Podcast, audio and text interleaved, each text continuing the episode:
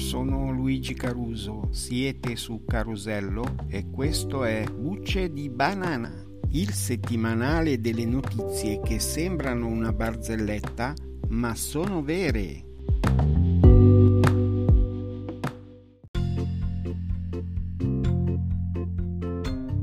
Quando si parla di politica le bucce di banana cadono a grappoli. Oggi ne abbiamo un chiaro esempio. La prima buccia fa scivolare la regione Sicilia. In un focus dell'Associazione Generale delle Cooperative Italiane AGCI risulta la regione con più enti in dissesto in Italia, anzi direi in tutta Europa. Solo per quanto riguarda i comuni sono 28 quelli in dissesto e 35 quelli in pre-dissesto. Vi chiederete cosa può essere mai capitato di peggio? Ad onor del vero, in tutta Italia sono diverse le città che hanno preso la strada di Messina. Tutte quelle che potevano farlo per legge. Scegliamo Messina semplicemente come esempio. Per una serie di coincidenze dovute all'entrata in vigore di tutta una serie di norme e finanziamenti che vi ometto, perché renderebbero meno fruibile il tonfo dalla scivolata sulla buccia di banana, Messina ha dovuto convocare d'urgenza il Consiglio Comunale per due delibere urgenti nella prima gli eletti hanno votato che a decorrere dal 2024 l'indennità di funzione del sindaco è stata, virgolette, parametrata al trattamento economico complessivo del presidente della regione sulla base delle seguenti percentuali che tengono conto della popolazione residente come prevede la normativa vigente, chiuse virgolette, e taglio il burocratese. Si va così dai 13.800 euro al mese per il sindaco, che guadagna più di quello di Parigi, ma ovviamente la norma porta ad 8.000 euro anche il guadagno per il presidente del consiglio comunale e di tutta la giunta, fino ad un incremento del 150% in più per i consiglieri comunali. Penserete che sia tutto.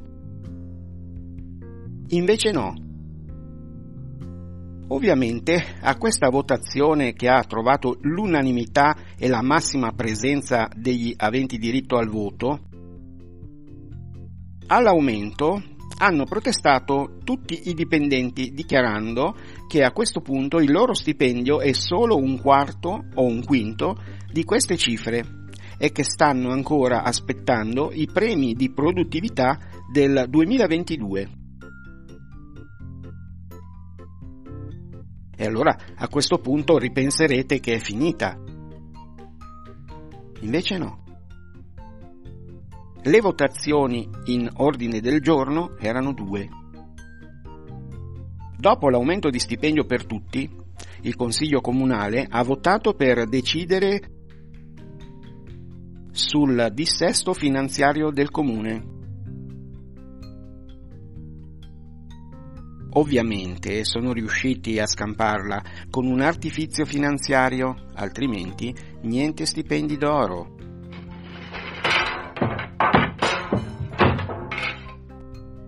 Se il sud ci fa disperare, il nord non ci fa ben sperare. Questa è una rubrica divertente, quindi mal comune mezzo gaudio. Passiamo al comune di Torino. La Procura regionale della Corte dei Conti per la regione Piemonte ha citato in giudizio 11 ex dirigenti della ATC, Agenzia Territoriale della Casa, che gestisce quasi 30.000 alloggi popolari tra Torino e provincia. Sono accusati di danno erariale per la mancata riscossione dei canoni di locazione cioè gli affitti a prezzi ridotti che gli abitanti devono versare. Secondo gli inquirenti, i crediti mancati non erano neanche messi a bilancio, quindi il danno è stato nascosto per 40 anni. 40 anni. Fino a quando questi crediti sono stati cancellati dal bilancio di ATC con una delibera del relativo Consiglio di amministrazione di ottobre 2018. A distanza di sei anni da quella firma, i finanzieri e la Corte dei Conti accusano gli ex dirigenti della mancata riscossione di 17 milioni di euro. Secondo i magistrati contabili, sono responsabili di gravi negligenze concorrendo a causare la prescrizione di quelle somme e portando un grave danno alle casse dell'ATC e quindi di tutti i cittadini del Piemonte. Speriamo che non vada in prescrizione anche il processo.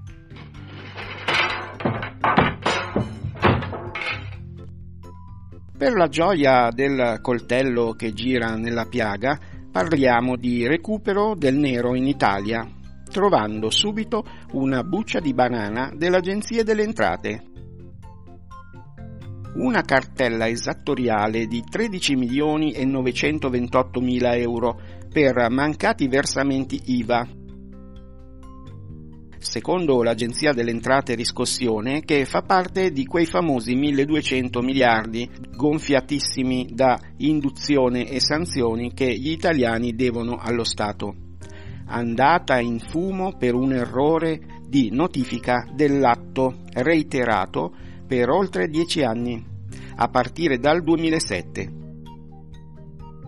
Una L invece di due all'indirizzo giusto di residenza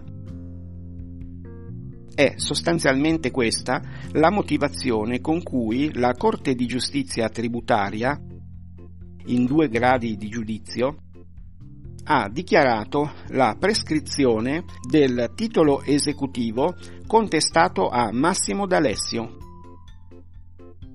per la stessa ragione i giudici hanno dichiarato prescritte inoltre altre otto cartelle esattoriali, verificate e reali come per l'IVA, dal valore complessivo di circa 160.000 euro di imposte indirette. Questo l'errore commesso.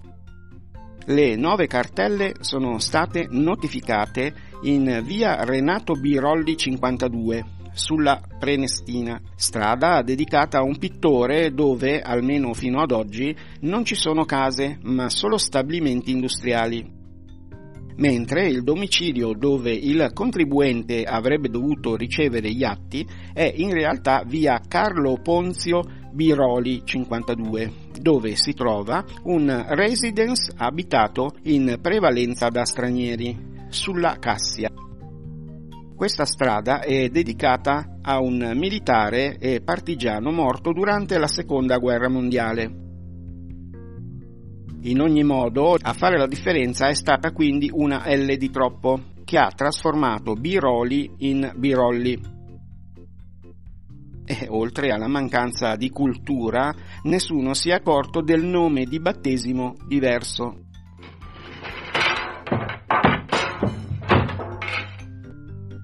Come saprete, il leader più punito al mondo ne ha combinata un'altra delle sue. Sembra abbia fatto uccidere il suo maggior oppositore, che era già oltretutto recluso. I giornalisti italiani non hanno alcun dubbio. Chi potrebbe mai volere la morte di un uomo ormai già sconfitto e a terra? La firma è chiara, ha dichiarato l'autorevole rivista Roman 2000, equivalente del nostro vecchio Novella 2000. La povera vittima è stata uccisa con il classico colpo mortale al cuore a pugno chiuso firma del KGB, senza contare poi la slealtà di questo assassino che per essere sicuro che la mossa funzionasse ha tenuto la povera vittima in ipotermia per diverse ore ma per Putin è andata male, perché se prima non si faceva altro che parlare della sua intervista, del suo siparietto con la studentessa italiana e del suo debole per l'Italia, ora non si parla altro che di questa terribile cattiveria. La storia racconta i russi, anche quando sono avversari, sempre come persone religiose, integre, leali ed oneste. Quindi questa è la dimostrazione che la storia sbaglia ovviamente come sbaglia chi dice che questa terribile notizia è stata relegata a mero trafiletto dai media russi. A dire la verità, qualcuno dice che è stata censurata e qualcun altro che c'è stato un vero sollevamento popolare di proteste con cittadini russi che hanno manifestato pacificamente. Un episodio emblematico è accaduto nei pressi di una lapide commemorativa e pensate un po', ovviamente è intervenuta la polizia politica ad identificare tutti quelli che deponevano fiori.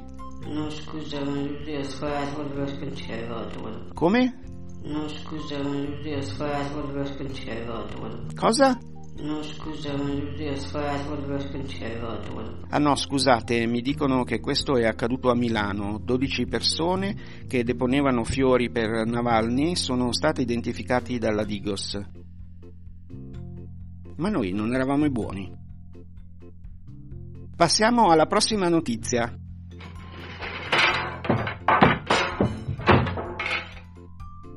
La app di 3B Meteo si rinnova. Grazie ai fondi del PIRNR e la certificazione dell'Agenda 2030 diventa un vero social network che informa in tempo reale sul cambiamento climatico provocato dagli esseri umani poveri.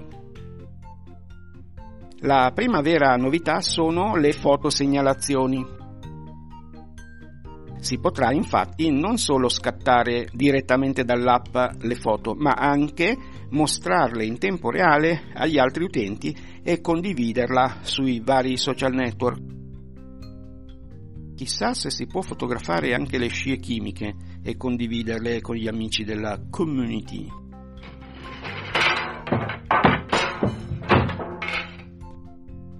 Vi ricordate la gaff della grande agenzia di comunicazioni che ha messo in difficoltà il ministro Santanché? Ci riprova il ministro Salvini ed è nuovamente buccia di banana. Il Ministero delle Infrastrutture e dei Trasporti chiede una campagna shock di educazione da contrapporre alle troppe vittime di giovani sulla strada. Alla presentazione del lavoro gli spot sono tre, tutti incentrati sui comportamenti scorretti di una comitiva di giovani che, entrati in automobile, in un caso fumano uno spinello, nel secondo si distraggono guardando un cellulare. E nel terzo decidono di fare una corsa viaggiando ad alta velocità. Alla fine dello spot l'immagine si sdoppia. Da una parte si vedono il comportamento errato e l'incidente. Dall'altra parte, invece, viene mostrato il diverso esito della serata se il guidatore avesse rifiutato di fumare, avesse chiesto di non essere disturbato o, come nel terzo caso, non avesse proprio acceso il motore invitando la comitiva a prendersi una pizza. Non fai la scelta giusta, fai l'unica possibile. Dice alla fine un diverso testimonial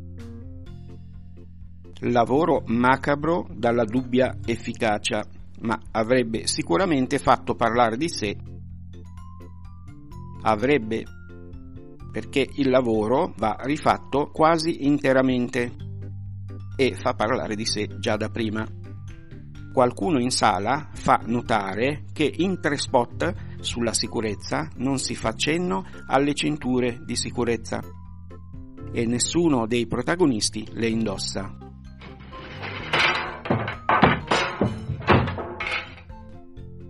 Per oggi è tutto, alla prossima settimana.